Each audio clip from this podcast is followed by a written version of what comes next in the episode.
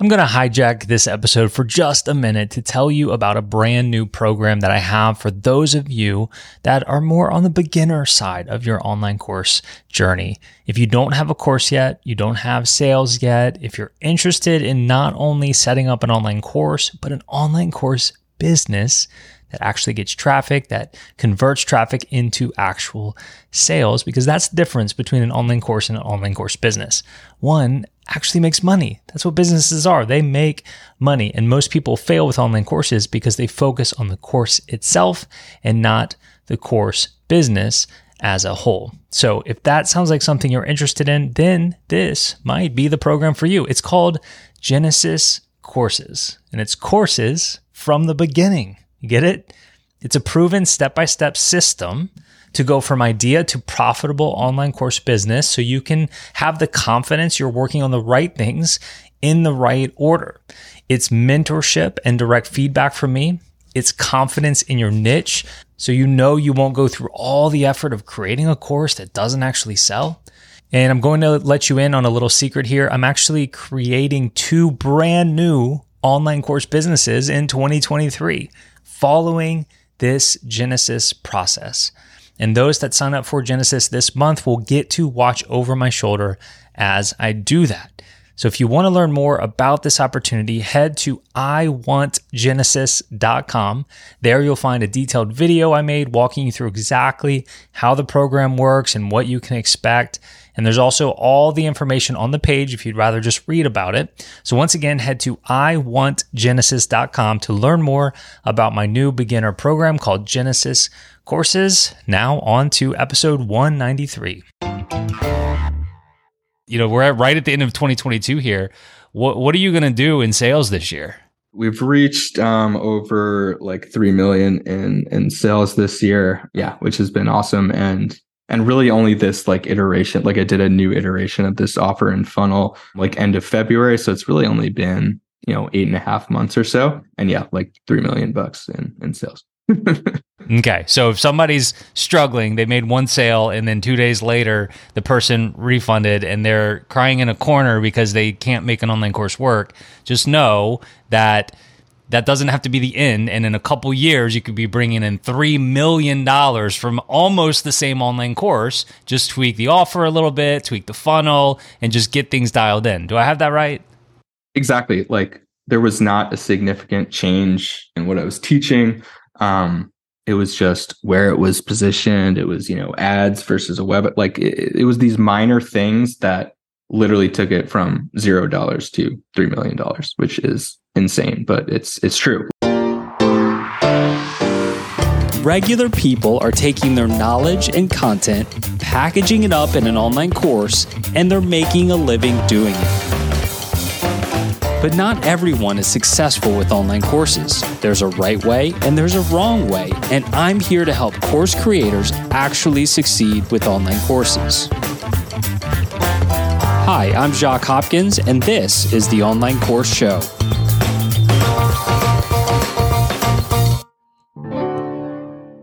Hello and welcome into another episode of the Online Course Show. I am your host, Jacques Hopkins. If you are new here, welcome. So glad to have you, but most of you are probably returning and so glad you are here as well.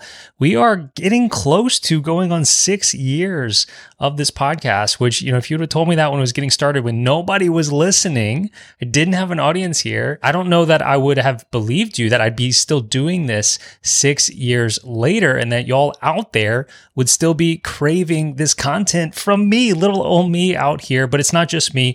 Oftentimes we have amazing guests and other contributors to the, the podcast episodes. And I just like to have conversations about this world of online courses. And it, you know, it can be more than just online courses and the the the way the market has changed and grown in just the past 6 years or or look at the past 10 years when I first got into this with my own online piano course you know, we, we talk about more than just courses themselves here, right? We talk about memberships or coaching or communities or masterminds. Online courses are a way to package up knowledge and and share that and and have an impact on other people to help achieve certain outcomes with that particular knowledge. Books are another way to do that. We don't talk a lot about books on the podcast, but today we actually have a guest coming on who has a course about publishing your very own book and why you would want to do that. And so we're going to talk about in this episode exactly how to maybe self publish your own book, why you might want to do that it can actually be a great marketing tool.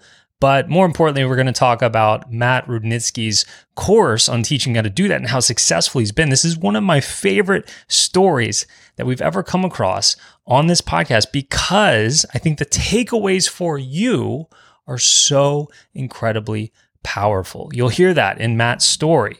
But I think that a lot of people fail with online courses because if you hear Matt's story, you're going to hear where a lot of people would have given up. He did not find success right away. He did not find success on his first go. In fact, you'll hear that when he first tried this, he first launched a few years ago, he made one sale. And some of you maybe can resonate with that. Maybe you made zero sales, maybe you made one sales. But for Matt, his story is kind of worse than zero sales because that one sale, they actually requested a refund a couple of days later. That had to be so demoralizing. Some of you maybe have given up or would give up right there. And Matt Rudnitsky did not. A couple years later, he tried again. He repackaged everything. It was essentially the same course, and he still didn't find success right away. He did a live webinar, only sold a couple of copies. He tweaked his messaging, did a little better, went back to the drawing board, figured out what was working, what wasn't, tweaked it. He went back to the drawing board with his message his main course and his main offer really didn't change that much, but he kept going back to just the overall messaging behind everything. And eventually he struck gold. But the main lesson here is that sometimes the persistence is what allows you to find success. Putting something out there, getting market feedback and then putting an updated version of that out there. And it doesn't have to be the course itself. It might just be the webinar or the messaging or the sales page or some component that happens before the sale takes place. And that's why Matt's story is so, so powerful, is because he did that and has been handsomely rewarded for that. I'm recording this introduction here right at the beginning of 2023. And he did right at a million dollars. No, not a million, three million, three million dollars in sales from one online course in 2022. And wow, it's just an incredible story, incredible results. Full disclaimer, a lot of that traffic did come through ads from him. So he spent, I think he said like 1.6, 1.7 million in ads, which is just that, that alone blows my mind. Uh, so we're talking about over a million dollars in profit. How would you like to have over a million dollars in profit from one online course in a calendar year? Sounds pretty good, doesn't it? So that is in fact Matt's story. And hey, it could be yours as well. Listen in. Hopefully you get as much inspiration and motivation from his story as I do. So here we go with a full conversation between myself and Matt Rudnitsky. Hello, Matt Rudnitsky. It's Jacques. Welcome to the Online Course Show. Thank you so much, Jacques. I am pleased to be here. I saw on the internet somewhere that like your friends call you Rud, so I'm just gonna rock and roll with it, man. I'm gonna call you Rud. Does that work? It absolutely works. Um, I'm glad you took the initiative because, like we were talking about uh, a couple of seconds ago before we got online, I feel weird telling people to call me Rud, but I do kind of like being called Rud. So please, I like it. So where uh, where in the world are you, Rud? So I'm actually in Bangkok, Thailand right now. Um, kind of a long story, but this was a little bit of a last minute trip. Um, my girlfriend and I were planning to go to the World Cup in Qatar. It was going to be the short trip. Long story, she wound up leaving her job, uh, and we turned it into this crazy long trip. So now I'm in Thailand. Wow, how about that? You know, I mean, that's that's one of the one of the benefits of this this whole online business, online course world is is is the the location freedom. I'm sure you appreciate that. Exactly. Um, it's actually kind of how I got like my start in in business was um, I was actually just telling this to someone the other day where like it was very organic how I got into selling a course and, and just entrepreneurship in general. Um, I was working as a sports writer technically in New York City. Um, but this was like right out of college, and I was I was living with my parents because I was making twenty thousand dollars a year. And anyone who knows you don't even need to know anything about New York City to understand that making twenty thousand dollars a year, you cannot afford to live in New York City. Um, probably even fifty years ago. I just I just got back from New York City two days ago, uh, and it, it was it was a it was amazing, but very pricey trip. I know what you mean. Yes, and you didn't even have to pay uh, rent, which is the toughest thing to do. Nope, but I but my wife's sister lives there, and uh, she pays a lot. She pays more than our mortgage here where I live, and I visited her apartment, and it is a box, uh, but it's a great city. Yeah, I I loved um, being around New York City, but I can't say I loved living with my parents. Um, and essentially, that just turned into um, I only worked at the company for like a year and a half or so. Um, very quickly got you know tired of the situation, and it was just kind of this entrepreneurial, um, I guess, like problem solving mindset of you're not making enough money um, you're young you don't know what you're doing there's clearly not like a path for you in this company so what do you do um, and for whatever reason when i was like a 22 year old kid my answer was move somewhere cheaper but it wasn't like move to um, oklahoma or something it was move outside of the country so mm. I hmm. wound up moving to the Czech Republic. I'd never been to the Czech Republic before. I just people told me Prague was beautiful and cheap and had nice people and and whatever. Um, so I wound up moving to Prague to teach English because that's what people told me that you do if you move abroad. And I very quickly decided that I didn't enjoy the teaching English. So I just found myself in Prague, no friends, no knowledge, no job.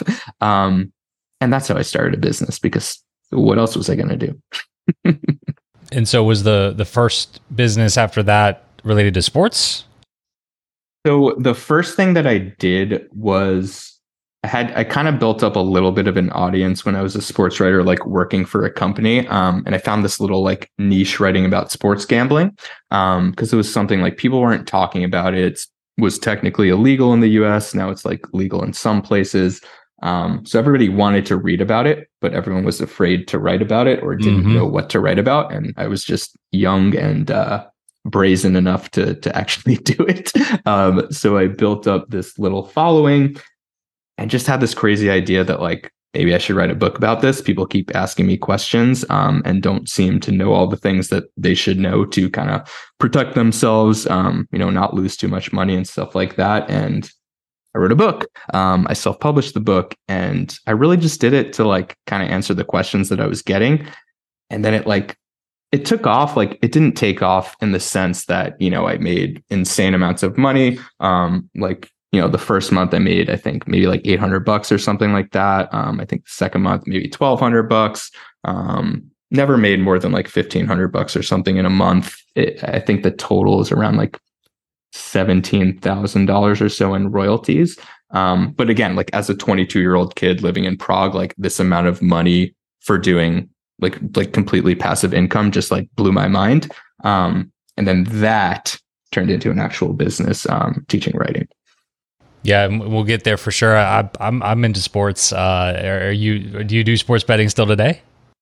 I do. Um, you know, it's mainly a hobby. Like what I tell people. So my book is called Smart Sports Betting. Um, but you know, like smart sports betting is what people want to read. But like the reality, if I was giving like the real title of the book, it's just like don't be stupid sports betting. Like here's here's how to not put your life or family in danger sports betting because you're not as smart as you think um, myself included. Like i'm not a professional. I was never a professional. Um, i just kind of learned the basics of like you know the data the psychology stuff like that so that i can bet for fun.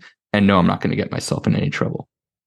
There's a fine line between do like smart versus not being stupid, I guess. Yeah. Yes. Yes. It's really more about not being stupid. Um, but it's hard. It's harder than it's harder than you think. Yeah, you know what what uh, blows me away about sports betting, and I don't do a lot of it, but like even even getting like 55, 56 percent right is like that. That's that's the the name of the game right there. Exactly. Like it's the it's, holy it's pretty, grail is fifty five ish percent. Yeah, yeah. So I was doing a little LinkedIn stalking. You went to University of Michigan. Do I have that did. right? I am a a huge uh, Wolverines. Well, they, they they've been doing pretty well here lately. Made it to the college football playoff. Congratulations!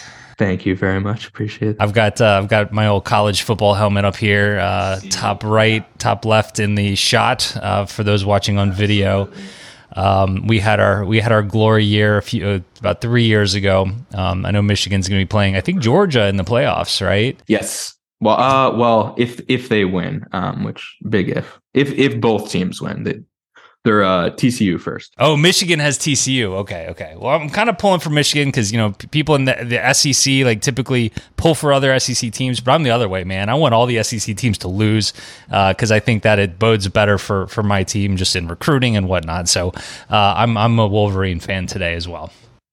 Appreciate that. So let's talk. Uh, let's continue down the journey a little bit. So you you published your own book in um, in a very specific niche, uh, and then uh, you know how long did it take for you to be more of a book and publishing guy than a sports betting guy? Yeah. Um. Well, I kind of the thing about like sports betting. I remember I had this like um dilemma when I was writing it because I, I always just kind of had like the the entrepreneurial mindset. Um, even though I hadn't like started anything at that point. So I like one of the natural things to do writing a, a book about sports betting is like some sort of affiliate links. Um, so it's like recommending certain you know sites to use specifically like sports books that are you know less predatory um, you get better prices they treat you better and i was looking up their affiliate programs and i remember um, they were telling you that the way you make money is based on how much so let's say like you sign up for my link the amount of money you lose i get a percentage of that so essentially like my incentive is to convince stupid people um, i shouldn't say stupid people but people who are going to lose um, to lose more. So i'm like this is really really messed up and i'm not comfortable with this. Um, so i wound up not including any affiliate links. And the reason i mentioned that is because i just realized that i really liked sports i really liked sports writing i really liked sports betting but there wasn't much of like a career or business to be made unless i kind of wanted to like compromise my ethics um, so i like very quickly gave up on it so it's like I see the potential of a book. I'm building this audience. I definitely could turn this into a huge business if I wanted to. Um, like a lot of people are doing that, especially now, um, kind of taking advantage of people with sports betting. But I just wanted no part of that. Um, so then I kind of hit this fork in the road of like, well, I don't really want to pursue the sports betting thing, even though I had success with it. It's like, what else am I interested in? And I was just so like captivated by this idea that this, you know, 22, 23 year old who had no idea about the publishing world was able to just like share his ideas, make an impact, um, and make a decent amount of money. So I just like got so obsessed with this idea of self-publishing. And I think the the first big thing that happened, um, again, kind of linked to sports, is I came across this article on Medium. Um, and this was when I was living in Prague and I was unemployed and had no idea what I was doing. And this guy, Trevor Krause, um, wrote this article about how he had snuck into the Super Bowl. And it was just like, it was so well written. It was this like crazy story. Me as a sports fan, he was like around my age. He was pretty young. He was kind of crazy like me. like he snuck into the Super Bowl. He forged like forged this ticket. Um, it was like this whole crazy story. Uh, and then right at the end of the article, he says something like, um, and by the way, like I'm shopping this book around to publishers, like, you know, let me know if you're interested or something like that. And I was like, I'm reading that, like having just published a book, I don't know, maybe three, four months ago. And I'm like, that seems kind of weird. I'm like, I know a little bit about the publishing industry now. I'm like, he's not gonna like this is a really good article. He's a really good writer, but I, I'm starting to understand how this industry works. And he's not gonna have any success doing that. So I like reached out to him and I was kind of like, how's that going? Are you really reaching out to publishers? Are you getting any like bites? Um, he's like, I'm gonna be honest with you, like, no, it's not going well. And I was like, that's what I thought. Um, and we wound up like getting on the phone and kind of just turned it into this like informal coaching advisory editing agreement um just because we like got along really well and i was like essentially just like a couple steps ahead of him on the journey like i had done something that he wanted to do you know a few months earlier um he paid me like some crazy low amount of money i think he paid me um i don't i think he paid me it was like a thousand bucks total but it was like for coaching and editing for like multiple years. Like it made no sense. Like I didn't know what I was doing. Um, I just like wanted to attach myself to someone where I could coach them and also learn about coaching just because I was so passionate about this idea of helping people self-publish. So long story short, um, we wound up working together for like three, four years, um, really, really, really closely. I made like no money doing it. Um, but it was just this like transformative experience where I felt like I really became like an expert in helping other people do what I had done, um, helping him, and then also turning that into people would start to reach out to me. Um, and I was helping them on smaller scales. So I'm helping this one guy on a big scale, a bunch of other people on smaller scales. Um, and then just like really committed to, I'm going to turn this into a business. So you turn it into if that makes any sense. Like, like a coaching consulting type business. And specifically, what were you helping people do? Is people that already had an idea for a book and you helped them to self publish that book? Is that what you did? It was the entire like development of if you have an idea and don't know what to do with it, I'll help you figure out the rest.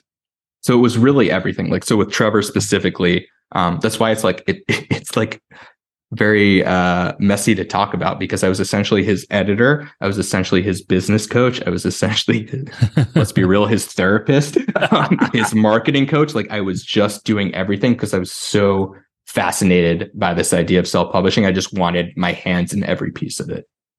But I do have that right that it's you're helping you were helping people self publish. Correct. Correct and and yeah i guess the thing that the thing that really stuck out like when i read that little piece in the article he wrote saying he was shopping it around to publishers is i had started to learn about the publishing industry which is just very um, honestly i would say like kind of elitist. Uh, it's really like the deals are based on you know how many followers you have or who you know or um, you know what writing degree you got like these things that people think matter, but they don't actually have any correlation to like how good your ideas are or how good your book is. Um, so yes, I was like super passionate of the idea of helping people who had good ideas but wouldn't make it in in the traditional world self-publish. i am very ignorant in this area. I've never I've never published a book. I mean, I, I have a book, um, a, a piano book that's sitting over there. It's out of the shot. That when people like sign up for a certain level of my piano program, they get the physical book. That's just something that we put together in a document and like had a, a, local printer put together, right? It's not like a published book or whatever. It's not something people can buy anywhere. It's a bonus. Um, so when you say self-published, like why is that the route that you help people go down versus trying to get synced up with a publisher? Like explain that to me, like explain it like your like your five type situation. Yeah. So um it's it's a whole rabbit hole. I'll I'll try to give the the the short version is in like in the past you needed a publisher if you wanted like your ideas to spread because essentially what they did is they would give you a production team and they would give you distribution right so they would give you the um, the book cover designer the editor and then they would get you in bookstores and libraries, which is the only place that people would read books. Um, but now, like, where do most people read books? Amazon, right? Sure, some people still go to bookstores, um, but the way that it works is like the things that in the past publishers could only do, now anyone can do. Like, you can typically find a better book cover designer on 99 Designs, Upwork, um, a friend of a friend versus going to Simon and Schuster. Same thing for an editor. Um, book publishers will get you on Amazon, or you can go yourself, click a few buttons, and be on Amazon right next to Stephen King, J.K. Rowling, Michael Lewis. Like, there's no difference there. Um, there are very few advantages that book publishers have right now. I, I would argue almost none. Uh, and what they do is take 85 to 90% of your royalties. They tell you what you can and can't do. Um, you know, you want your title to be one thing. If they think something else is better, they have the final say. Um, they have a very, very, very poor track record on what succeeds. um, and it's just gotten to the point where there are few to no advantages with going to a publisher, and all of those things you can do on your own. So, like, why not own all of the rights to it? It sounds similar to say starting your own podcast versus trying to, you know, pitch radio stations or starting your own YouTube channel versus trying to, you know, find somebody to team up with for a TV show or something like that. Uh, however, I've got several books, you know, behind me in the in the shot here. I read a lot of books. Most of the books I read, I'm pretty sure have publishers, right? So like it still feels like the name of the game, at least for the the big guys and gals, is going through a publisher. Why is that?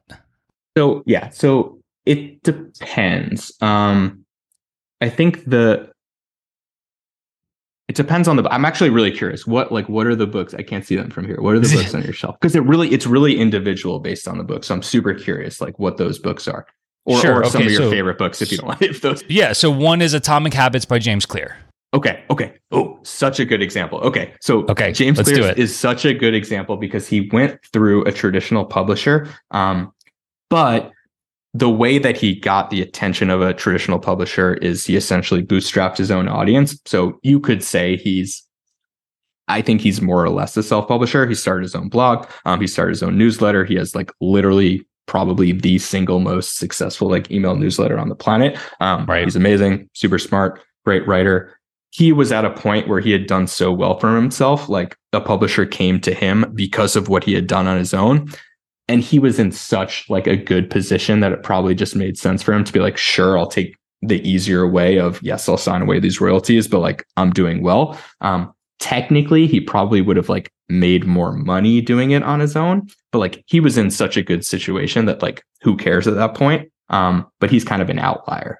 Okay, let me let me walk back here and grab some of these books, and we can talk about a couple more examples. Like uh, I could literally dig into to Eddie. Love like he's it. a great example of that.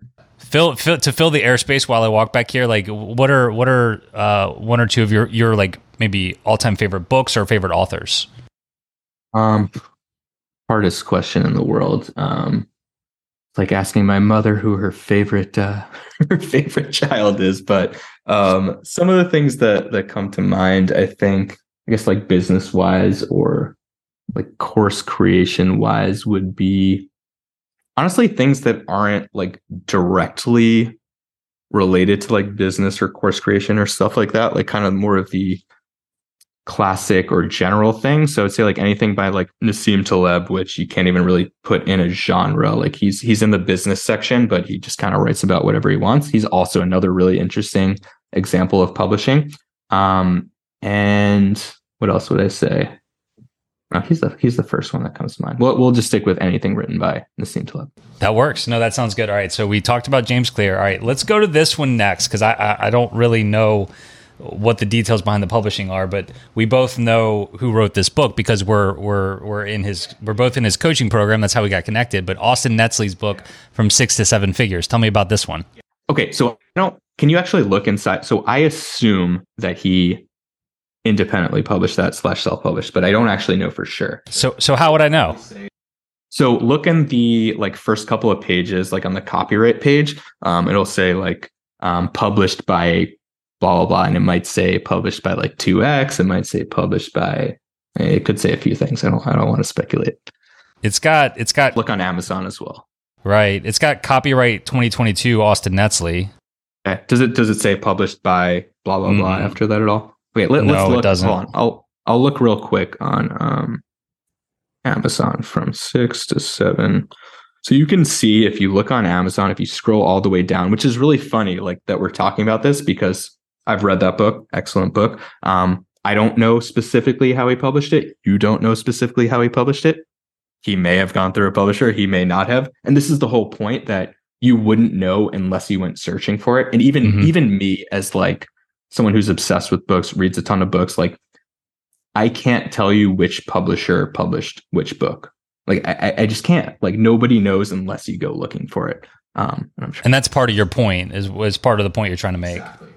Yeah, the whole point is like James Clear didn't need a publisher. Um, it probably made sense for him just because like he has better things to do than like you know go hunt down a book uh, book cover designer and he probably got a little bit more reach just because you know again he was in such a good position but he absolutely could have done that on his own um, if he wanted to and it wouldn't have necessarily made any difference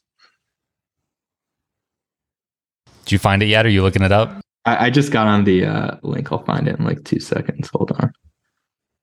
Um, oh, so you have to go. So you have to go to the paperback edition. If you go to the Kindle, it won't always tell you. So I'm on the paperback edition, and we've got here we go. Publisher 2x. There you go. So he's self-published. Okay. Correct. Again, And there is, and I think, um, like going back to your question, like why people don't do it. Um, there's a lot of reasons, but I think I think the most important reason is there still is like a a stigma around it, where you're not, you're theoretically not taken as seriously if your book is self-published, Mhm. but nobody actually knows if you're self-published or not. Okay. Let me let me. I've got a lot of books here. Let me just give you one more example, and then we can um, we can sh- shift a little bit. But this book is by Graham Cochrane. I don't know if you're familiar with Graham Cochrane or, or this book. He he's one of my mentors. He he talks a lot about online courses. He's um he's got a you know podcast, the Graham Cochrane Show. He's got a YouTube channel that's got 50,000 subscribers. You know, people know him, but he's not like the biggest person on the planet.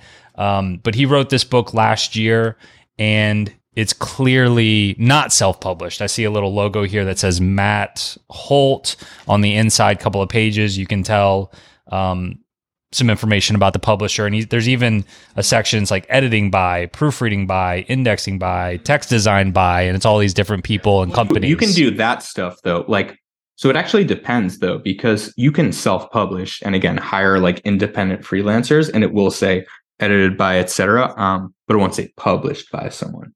hmm But it's got this whole BenBella Books Inc. and then the Matt Holt. Uh, and I know for a fact that he didn't self publish this book. And so, what would your what would your guess maybe be behind why somebody like that, right? He's not on James Clear's level. Why would he not self publish?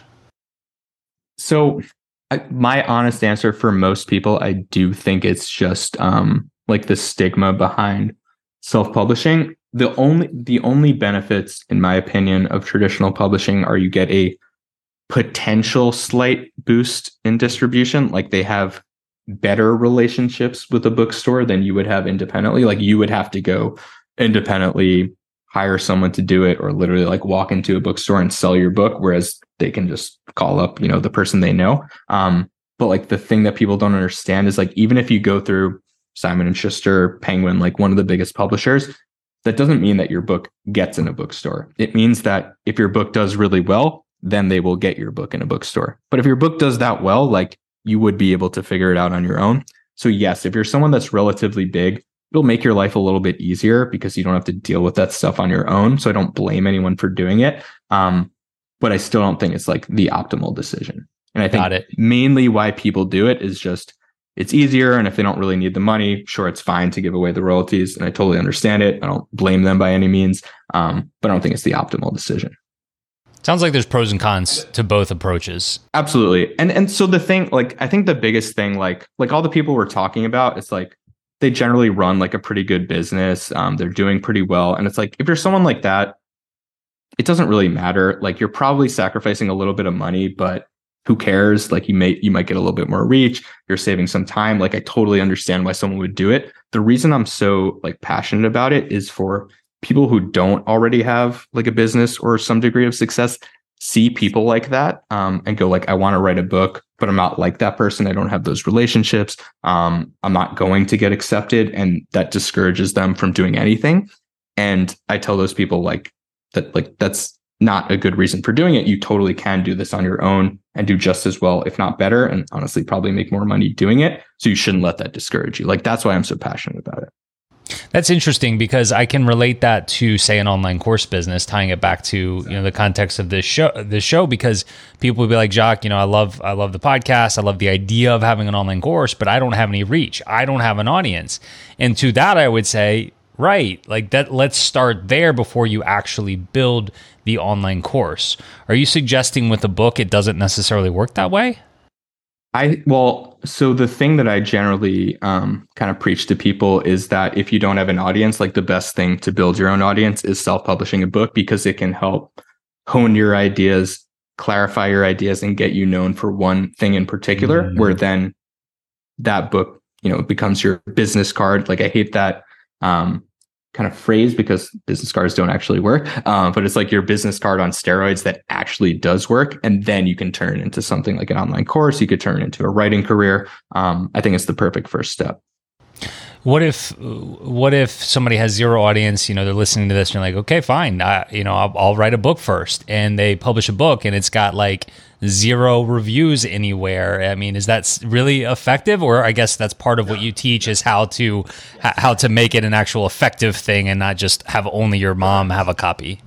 Exactly. Like that's the main thing that I teach is how to actually take this crazy idea you have in your head and put it in a way that people actually want to read it and like one of the biggest things that I do in my course is essentially testing your idea before you actually start writing the book. So this idea, I call it like book bait. It's like a little play on the idea of clickbait, where it's like clickbait is, you know, a catchy title um, that people want to click on, think it's really interesting, and that's super disappointing, right? Like it doesn't deliver on the promise.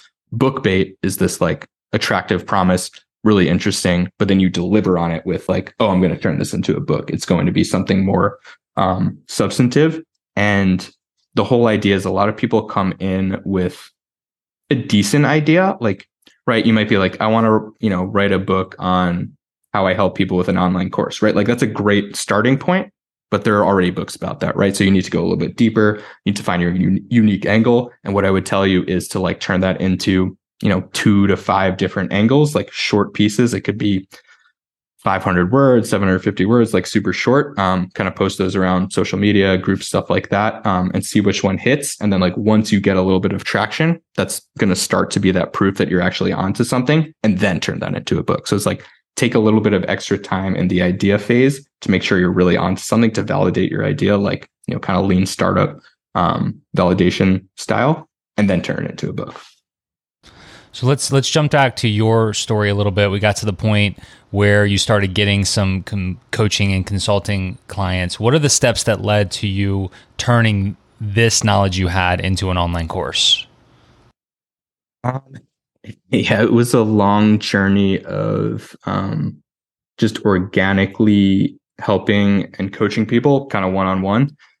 And then just realizing the limitations of that and being like i need to turn this into a course so that you know i'm not spending 24 hours a day um, emailing people on the phone on zoom stuff like that.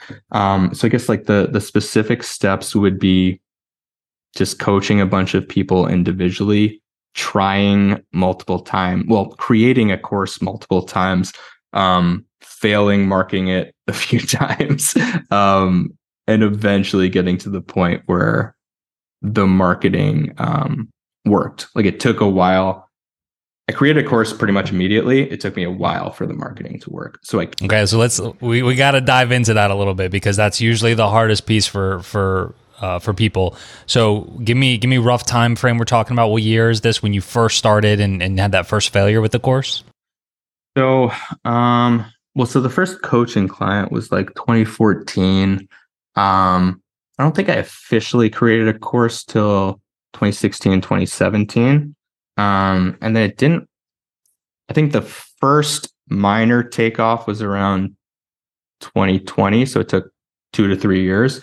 Um, and then the real, real, real takeoff was was this year. It was 2022. So was this you know, year five years or so. So with the first version, uh, what, what was the name of it? By the way, what was the name of the course?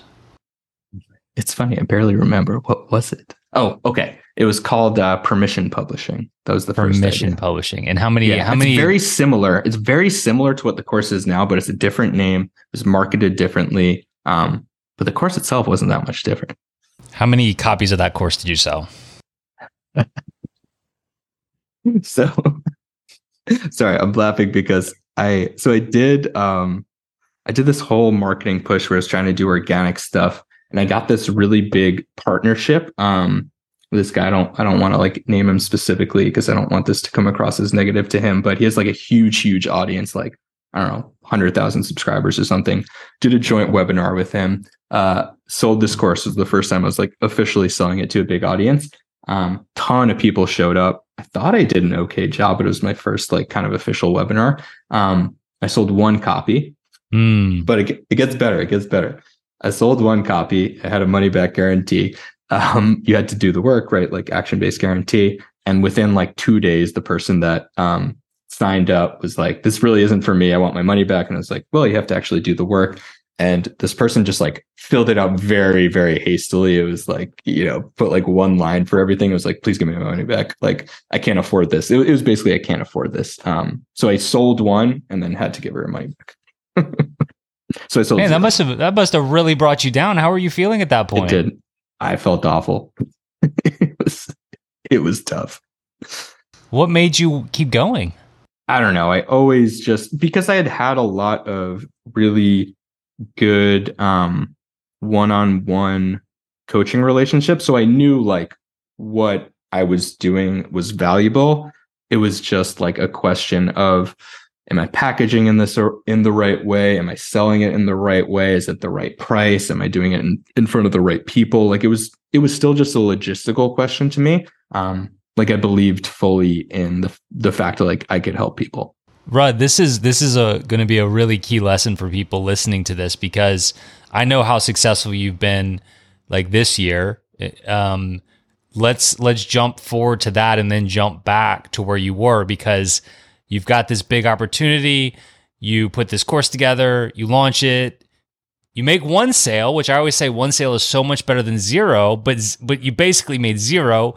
Like that's even worse. It's almost like negative sales. Yeah, exactly. Uh, because like you have to do the refund, and then Stripe charges you even extra for processing refunds. So that's like that's a that's a mega failure. But just to provide some some like the happy ending, like can can you give us some numbers for what you know? We're at, right at the end of 2022 here. What what are you going to do in sales this year? Yeah, um, like we've reached um over like three million in in sales this year. Um, yeah, which has been awesome, and and really only this like iteration. Like I did a new iteration of this offer and funnel, um, like end of February. So it's really only been, you know, eight and a half months or so. Um, and yeah, like three million bucks in in sales. Okay. So if somebody's struggling, they made one sale and then two days later the person refunded and they're crying in a corner because they can't make an online course work, just know that that doesn't have to be the end. And in a couple years, you could be bringing in $3 million from almost the same online course. Just tweak the offer a little bit, tweak the funnel, and just get things dialed in. Do I have that right? Exactly. Like there was not a significant change in what I was teaching.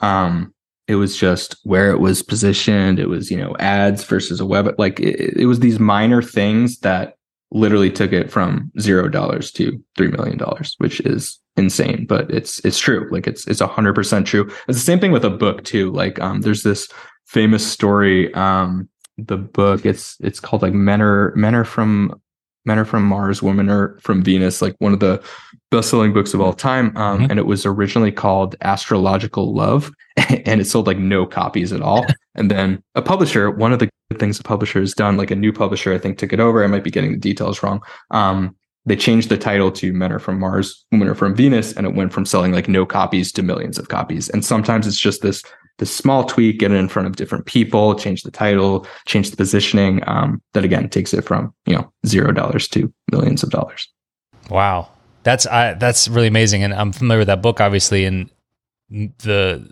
the title that it actually is is so much more compelling. I had no idea that that was the case. Astrological love sounds like exactly. I wouldn't buy that book. No, thank you. Exactly um, right. yeah. But I remember that that reminds me a couple years ago. I um, for my piano course, which had already been very, very successful, like I tweaked some things and I redid my webinar and I like raised the price and I modified the offer a little bit. And um, I'd already had quite a bit of success. And so I expected these tweaks to make it even better. And I did this live webinar and I'm expecting like all these sales to come through better than ever.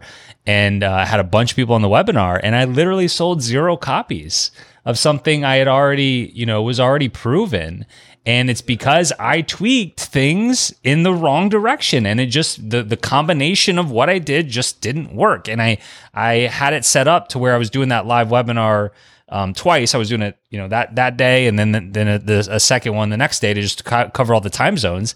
And since I didn't sell any copies, I'm like, well, crap. And I went back to my proven formula for everything and sold tons of copies uh, the next day on the on the live webinar. So sometimes like little things can make all the difference. So Wait, so how how did how did that feel as like um as someone who had already had success? Like, did you just kind of shrug it off? Like, how how did that feel? Yeah, well, no, it sucked. It was horrible because you want to always be moving in the right direction, right? And so, yeah, you're you're doing 3 million dollars this year, Rud. Like what if you do 1 million next year? That's not going to feel very good, is it? So even though even it would have felt amazing two years ago. Exactly, right? We always want to keep moving forward, keep getting better. And when we put in time and effort to try to make something better, we want to see that actually have results and definitely not go backwards. So that really, really stinks.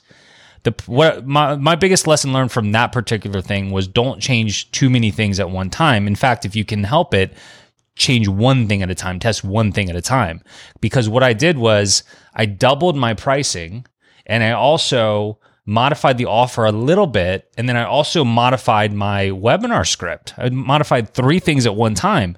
So when the webinar ended, my first thought was, well, shoot, this was not the right pricing.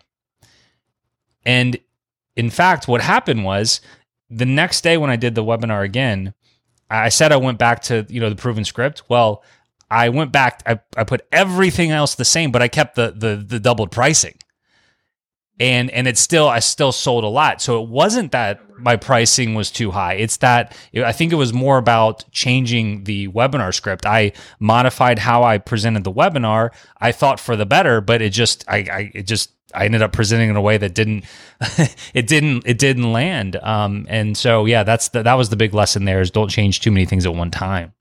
Mm-hmm. Yeah, yeah, I totally agree with that. So let's get into more specifics of what you did. Like going, all right, so you you get the refund request, you don't give up. A lot of people probably would have given up there. Um, what are some steps? What are some things you changed? What are some different things you tried the next time? Yeah. Um. So I actually kind of, I, I guess it, I guess it probably affected me a little bit more than than I'm realizing because I did kind of give up on the idea of a course specifically. I didn't give up on the idea of a business or helping people. I just, I guess I kind of went to the false conclusion that like a course wouldn't work and that's just not the right way to help people. Um, and I had done this coaching stuff and this consulting stuff that had worked.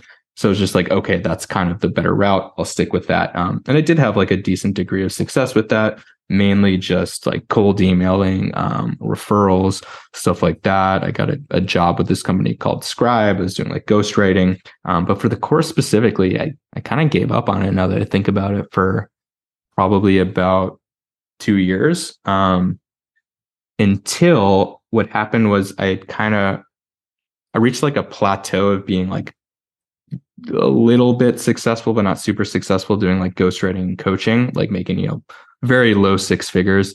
Um, but doing everything organically, referrals, cold emails, and then everything dried up like pretty quickly. and I went from, you know, making low six figures to like making no money one month, making no money a second month, third month, fourth month. I think it hit probably five or six months. And I was like, well, I can't really afford to live again. This is not okay. Um, I really need to change something. And the biggest thing I did was I just kind of took this huge risk of um of like hiring a marketing agency because I was like just so tired of the we'll say like manual labor of having to reach out to people individually. And I got, you know, ghosted by a few people and you know some people would agree to something and not pay or someone would pay the first payment and change their mind. I just had a bunch of things in a row happen like that um, that were super frustrating i just took this leap to like hire a marketing agency um, which was really really interesting because i still started to do i was trying to sell coaching um, and it just wasn't going that well and then the the marketing agency was actually a second marketing agency I moved to. Was just like really pushing to do a webinar and a course, and I was kind of like, no, I've done that before. It doesn't work. I had this negative one sales. Um, I don't want to do that. But like the the founder of the marketing agency was just like so persistent. She's just like, you need to try this, and I was like, I mean, I guess I might as well try it again. Like it's been over two years. Um, I tried it and the first webinar didn't go that well. The second went okay. Um, the third went pretty well. And then it was the fourth one that went really, really, really well. And we turned it into an automated thing. Um, so it's really just her. Like I honestly just kind of just owe her um, everything for like insisting that I try this. And that's you mentioned earlier there was like at some point you kind of had some success and then it wasn't until early this year you had a lot of success. So is that fourth webinar tied to earlier this year with a lot of success? Yeah. Yeah, the fourth one okay. was in February this year. Um, I did four, so I did four of them in I don't know, it was in probably like four or five weeks. I was just kind of testing the same webinar and making small tweaks. Um, again, the first one I think I had zero sales. Um, second one I think I got like two sales. Um, third one I got like a decent amount of sales, but it's like I think we can do a little bit better. And then the fourth one just like crushed it what was different? Like, were there just more people on? No, no, it was not more people. It was the first one. I was just like awkward and stumbling through things, and you know, messed up tech, just kind of like the the basic um, first time stuff. Second time, um, it was kind of just technical stuff of like the slides were too busy. I was like going through them too quickly, um, which again, like the um, CEO of the ad, ad agency I work with helped me, like helped point out. I changed that. So the third one was a lot smoother. And then the fourth one, I was just super comfortable. So combined like the smoothness of the presentation with me being really comfortable um, selling the offer. So that time you mentioned, you said ad agency. So it was a marketing agency or an ad agency? Technically an ad agency. They, okay, like they, so the, it's a, pay, a paid media agency, I would say. The people that were attending these four webinars were through paid ads.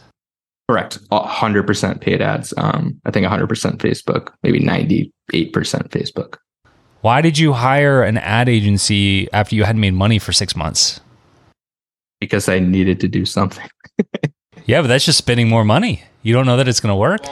So, okay. So I went through two different agencies. The first one had a guarantee um, that they would work with you until you make your money back. And I was like, I need to try something drastically different. The worst that happens is I break even. Um, so that was the original impetus. I worked with that agency. It was okay. Um, again, got kind of into that like low six figure profit range. And then it kind of started to plateau. Hired a new agency because I had like seen that they, they the paid media thing worked a little bit. Um, and then they were just much better and it took off. So they're just driving traffic for you to a webinar registration page for a live webinar. Correct. That's where you started. Correct. Well, no, that's not where I started. That's not where I started. Well, I mean, with I'm with skipping. These, I'm skipping through some details. What what what part are we? Did you did we skip here? Okay, so two different agencies. The first agency, I was still doing coaching stuff, um, and I was actually selling a book bundle to uh, like a sales call to coaching. That went okay. Made kind of that low six figures again. Um, also started to plateau a little bit. The agency like didn't want to continue doing it. It wasn't going that well on either side. So it was kind of like just mutual move on. Um, hired this other agency, continued to go okay, but just like, you know, it was just it was just kind of mediocre. Um, and it felt like there was a lot of potential to be had. And the second agency was like, you need to do this as a course in a webinar. And that's when I was like, I did that. It doesn't work. Um, and they're like, mm. no, you need to do it. And I was like, well, okay, I guess that was a while ago. And I didn't know as much as I do now. And I didn't have this paid uh, advertising thing going. Sure, I'll try it. Um, and I was pretty skeptical. First one didn't go well. I'm like, no, no, just tweak these things. Second one went okay. Okay, I can tweak these other things. Third one went pretty well. Then I was super confident. And then the fourth one went really well. Did they coach you through putting together an effective webinar, or was that you? I did most of it, um, but spe- there were a couple of tweaks specifically that they helped me with, like specifically the stuff on like slides being too busy and kind of going through them too quickly, like not going line by line. Um, like I'm a writer, right? Like I have a lot of text on the slide, and the founder was like, "Hey, like you have five bullets on a slide, you need to do them one by one." And I was like, "Oh, I didn't realize that."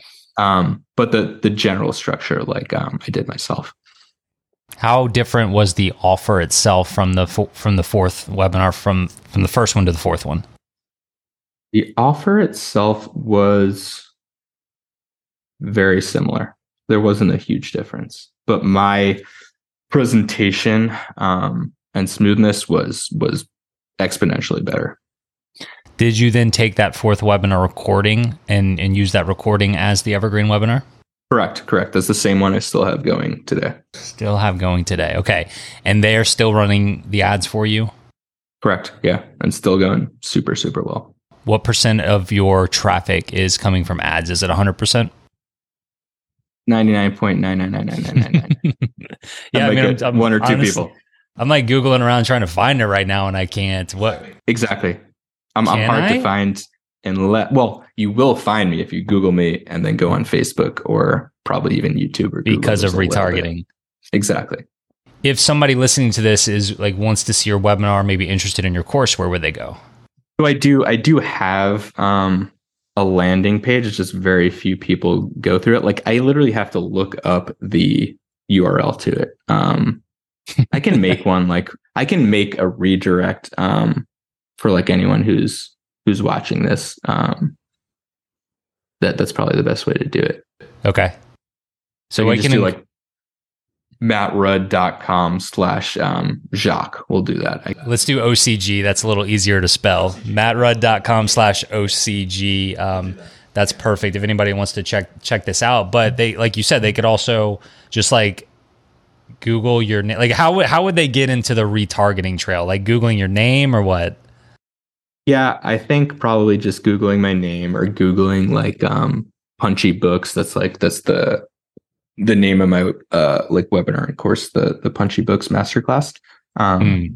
so yeah, Google any of so, those things. So so it's not permission publishing anymore. Now it's called the punchy books masterclass. It changed it, yes, from permission publishing to punchy books. Punchy books. What is a punchy book? Punchy book is a book that is short to the point no fluff, really honest, probably a little bit controversial, um, but not in like a an obnoxious way, just like in a I stand for something and I believe something different um, that other people might disagree with. That's pretty much it. It's a book that stands out, right? Punches you in the face a little bit. Yeah, I got it. Um, tell me about the the funnel more than just the webinar. So it it's going to start with an ad basically uh, what what kind of targeting are you even doing? I mean, some some people on Facebook like it's so much easier to target. Like if you're targeting, you know, doctors or um, or men. Like how are you doing targeting, or do you even know? So I know a little bit. Um, the ad agency, they're the uh, the experts. I can tell you just like demographically um, who tends to show up as my students, which surprised me a lot.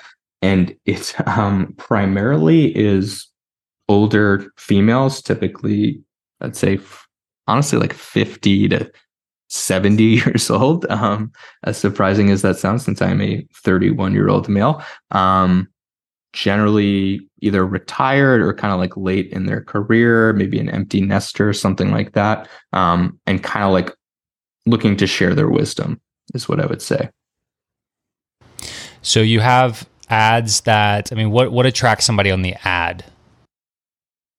Um, it's funny. I don't even look at the ads that much, but I know that um, the the biggest things are generally just like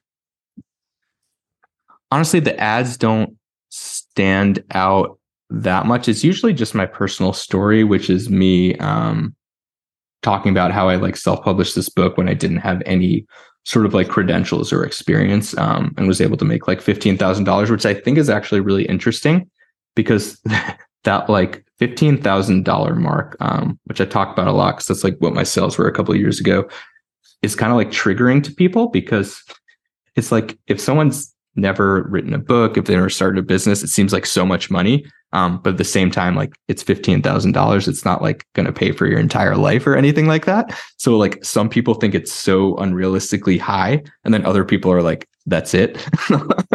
um, so it just like gets a reaction out of people because it's very very real. Like that's literally the amount that I had made when I um like sent them the info to write that ad. Um, and that's just kind of what I do like in the webinars. I'm just really, really transparent with here's how much money I made. Here's exactly how I did this. Here's how old I was. Um, here's what students have done. Some of them do okay. Some of them do amazing. Some of them don't do well. Um, and that's that's kind of the biggest thing that stands out to people. So they click on the ad, takes them to a webinar registration page. Do they have the opportunity to like schedule the webinar, or is it just a, a simple on-demand webinar? So I use um, I use something called Stealth Seminar, um, mm-hmm. which is like an, an evergreen webinar, and I think that it gives them, I think it's three times in the current day and three times in um, the following day. So they have like two days to choose from and six times, I believe. Okay, so they register for the webinar uh, what happens? Like, do you put them in buckets based on if they attend or watch a certain amount of time, or does everybody kind of go down the same path? I'm sure there's follow up emails. What happens next? So I have some really, really basic um, follow up emails and automations, and it's essentially just like if you haven't watched most of it, I push you to the replay. Um, once you've watched most of it, whether through the replay or um, the you know quote live showing, uh, then it's just a bunch of reminders. It's like, hey, you have a, a discount for the next three days. Do you want it? If you want it, it's expiring. um, and it's really just a few emails over three days like, hey, remember this webinar you watched? Like, do you want that thing? Um, if not, no worries. It's it's very, very basic. Most people purchase on the webinar um, or they purchase, you know, right as the discount is expiring. So the urgency is simply a discount on the offer. It's a discount. Exactly. What's Which what's what's the di- how much is the discount? Um, it's fifty percent off, so it's like a, a two thousand dollar thing if you buy. Um, normally it's it's thousand bucks if you don't, or nine ninety seven technically. The links that are in the emails uh, a- after you try to get somebody to watch the replay, and then and then you're uh, really hammering on the urgency. The the links go to a sales page, go directly to the order form. Where do they go? Sales page. Um, I have like a it's a relatively short sales page. Um, but yeah, it's a sales page, and I use deadline funnel, which um, so it's like actual urgency. It's not like what some people mm-hmm. do, which is like saying the price will change and it doesn't. Um, like it actually changes the price. Your funnel is exactly what I've like preached to so many people to set up. Like it's so simple. It's so it's uh, like it's um yeah, it's it's it really is. Um, what is? Let's talk about like ROI a little bit because I'm sure that is the the ads part of this would scare people a little bit. Yeah, you've brought in three million. Okay, so a thousand dollar program. Uh, what's what's the math on that? You sold three thousand copies, roughly. Yeah, it's yeah, roughly three. I'll I'll give you like the exact number, so I don't want to um, butcher it. But hold on, pulling up my spreadsheet. Um, da, da, da, da. Where is that? Because if you spent three million on ads in 2022, well, this this story changes a little bit. Yeah. So hold on, let me just see. Okay, so the the like official ROAS I have down here um, is like 151 151 percent. So essentially like 50 percent um, profit margin. So spend three million bucks, make approximately like one and a half million in profit. Okay. So Which isn't probably you know I have some some other costs, you know, software and, and I have a small team, but um, you know, we'll say around a million bucks. So you may may have spent roughly two million on ads to make the three million in revenue. Um, I have spent uh sorry, it's I got too many spreadsheets here. Um, yeah, like one like 1.5, 1.6 ish.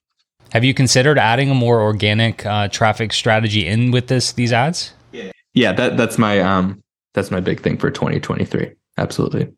Try to increase those profit margins. Correct. What about the fee to the ad agency? Are they based on performance, or uh, roughly what are you having to pay them? Um, I can look at that too. Hold on. Um, so they do it based on the it's based on the spend technically. Um, we have like kind of KPIs and stuff. So like they, they would never get out of hand, like, oh, we're spending $10 million this uh, month. But um and the so like if I if I spend on the higher end, which I do most months, like 150k plus, um, I pay them 17, uh, 17 and a half grand per month. So it's like it's less than 10% of, of the ad spend. I don't do right now. We're not running any Facebook ads. We've we've done some here and there. I know um, there's some people. There's a couple of people in my coaching program who uh, they get all their traffic from ads. Most people rely more on organic. Um, there's one guy that um, I've had on the podcast before that has done millions of dollars in course sales, has been very successful, has had lo- most of his traffic come from Facebook. And I literally got a message from him yesterday.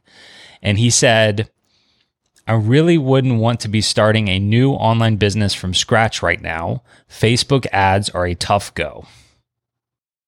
What do you think about that? It hasn't been my experience. I I think that um well, one, I think my marketing agency is is really, really, really good. Um, two, I think my webinar and offer like really, really do stand out. And most people don't do it in the same sort of like really, really honest, authentic, and transparent way. Um, I I think for most people, it's probably best to do it organic. But I think if you have like kind of a war chest, that you're doing yourself a disservice by by not um, doing Facebook ads. And if you don't have if you don't have a war chest, you should not do it. Um, I think if you do, you're doing yourself a, a disservice by not trying it. Yeah. I mean, my response to him was like, Facebook ads are not the only way to generate traffic. He's like, okay, well, yeah, that's that's true. But I have heard more and more about people saying Facebook ads are working like less and less for whatever reason. But it seems like they're as good as ever for you right now. Yeah, I, I again, like, I can't speak for everyone. I look at a lot of Facebook ads, and in my experience, most people just copy each other. And if you just copy each other, your ads are just going to get more and more expensive. And someone's going to make a small tweak to what you're doing. Um, they're going to beat you. like, you know, it's that simple. So, what about uh, software? You mentioned Deadline Funnel. What online course software are you using? I use Podia, um, which I like. It's just like pretty good. Um, I think like student and and UI, but I don't know. They're all kind of similar, if, if I'm being yeah. honest. It's a good all-in-one. Are you using their uh, emails as well? No, I use um, Active Campaign for emails. Cool. That's what I use as well. Are you? Uh, is there any other software that um, you haven't mentioned that that you're liking? Um, I use a lot of like small things. Um, trying to think for like the course specific. Oh, so one big thing that I use that I actually think is is really really helpful. Um, and they're gonna love that I'm shouting them out because it's like a very new company. Um, it's called Intros.ai, and I don't even think this was their original intent. Like, I, I, think they mainly were going for kind of connecting bigger companies to like facilitate connections between employees. Um, but I use it as like an accountability partner platform. So since I have so many students, like it's really hard for me to to manually match people. Um, but I think having an accountability partner is super valuable. And happen to find this um, product where they use AI to match students in like similar time zones um, with similar schedules to like meet um, via video and, and just support each other. So it takes like very little effort um, on my end, but it's so valuable um, to students. Like people tell me all the time, like it, it's so funny. People will tell me like, you matched me with the perfect partner. Like we get along so well. I'm like, I mean, I didn't do that, but I'm so glad to hear that you're really getting along with them. uh, no, I'll have to check that out. That sounds really, really interesting because that, that can, yeah, having having some sort of like accountability partner for an online course is, is is definitely a positive thing. So that leads nicely into talking about the fulfillment aspect of your course. Like how passive is it? How much interaction is it? Once somebody signs up, uh, what happens other than a pre-recorded course? Yeah, so the biggest things are the accountability partner, um, the I mean, the biggest thing that takes my time and is valuable to people is they essentially get as much um, support as they need via email. So people will just email me, "Hey, I'm on this lesson. I'm struggling with this. I'm struggling with that." Um, I essentially answer every email. I have turned them into templates, so it's not like I don't need to answer literally every email, um, but an a response is sent to everyone that asks a question. Um, and I have like a huge database of um, email templates answering questions. That's amazing. Do you do you have a team or is it just you? I have a support person that uh, that sends those actual emails. I, I write the template. Um, she like will tweak okay. them a little bit, make sure that it um, applies to the person. Sometimes, you know, I, I do have to write a, an email fully myself. Um, but yeah, I have a support person that uh, that helps a lot with that. So, let's let's get some advice from you now. Let's say somebody's listening to this and they've maybe they've had failures, whatever. They know they have something they feel like they could teach somebody else. Forget about the bias of the fact that this is called the online course show, right? You're you're a book guy, but you've also got a course, whatever. Like, what are the steps you would take or you would advise somebody take when they're starting at the beginning of this process to find success like you have? Yeah. Well, I think there's so many parallels between online courses and books. Like what it takes to succeed with a book is is essentially the same thing that it takes to succeed with an online course. And I think if you're someone who's kind of in the earlier stages of success, um, really it just comes down to again, whether it's a book or a course, or if you want to do both, like literally finding a real life person that you can help that will pay you money whether it's selling them a book or whether it's selling them coaching or whether it's selling them a course, like literally having that person in mind, knowing their name, talking to them, because like what I said earlier about, you know, selling that negative one, like courses, yes, I was pretty upset. Um, but I wasn't completely devastated or broken because I had people in mind. I was like, I helped Trevor. Like I have had conversations with Trevor where he was like, you changed my life. You helped me. I never thought I could write a book. And you just literally need that real life example of giving someone a transformation, ideally a transformation that you've been through yourself. That's the most important thing. And then it just becomes a question of if you've done that, what is the best way to scale that experience? Right. If it's a course, am I going to use Facebook ads? Am I going to use a webinar? Am I going to write a book? Am I going to do both? Am I going to do cold emails? Like there are a million different strategies you can use and they work for people. Like there are people who do really well with LinkedIn. There are people who do horrible with LinkedIn. There are people who do really well with Facebook ads. There are people who do horrible with Facebook ads. Like there is a strategy for you. It depends on your niche. It depends on your, again, if you have money, it depends if you have more time than money. It depends if you have a team. If you don't have a team, there's a strategy for you. But if you can just go back to that confidence of, I know I can help this one individual person, then it just becomes a question of what is the best logistical way for me to scale this. Awesome. And man. that's an easier, easier thing to solve than, you know, is my advice worthwhile? Because it is worthwhile at that point. All right. This is uh this has been fascinating, man. Thank you for for joining me. What what's what's up next for you? Like what what are what are the organic strategies you're thinking about implementing uh, going into the new year? Um, so the biggest thing by far, um, I just cannot wait to do is I want to turn basically turn um the like framework behind my course into a book. I have a book on self-publishing, but I wrote it um, years ago, and it's like it's not exactly what I want to teach anymore. Like I want an updated, streamlined, much better version of this. Um, it's going to be. I'm so excited about it. Um, yeah, it's going to be great. so look out for my book in 2023. Right on. All right, Rud, it's been a pleasure, man. Thanks for uh, being so generous with the uh, the advice, being so transparent with everything. Um, congrats on all the success, and uh, hopefully we can stay in touch. Yeah. Thank you, Jacques. And thank you, everyone, for listening. This has been an absolute pleasure. Awesome. Take care, man. Well, there you go. Pretty incredible, right?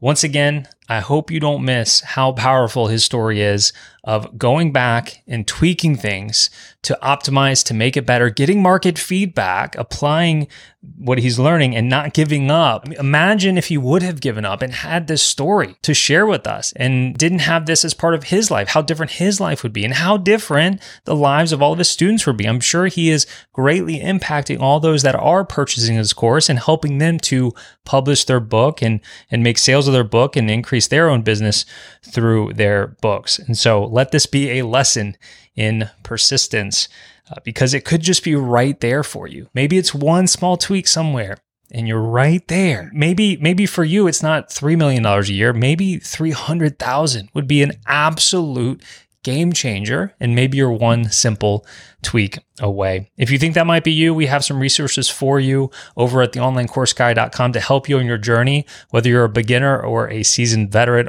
at online courses, to maybe help you find that one little tweak. So once again, head to theonlinecourseguy.com for lots of resources there.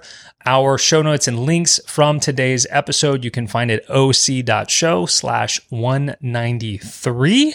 And I want to remind you about that link that Matt shared for his funnel. If you're inspired and want to maybe watch his webinar, see how his funnel works, it's very, very simple. It's very simple. I've been through it multiple times. It is at mattrud.com slash OCG. That puts another episode in the books. Thank you so much for being here, for being a part of the Online Course Guy community, listening to the Online Course Show. We'll see you in the next one. Take care.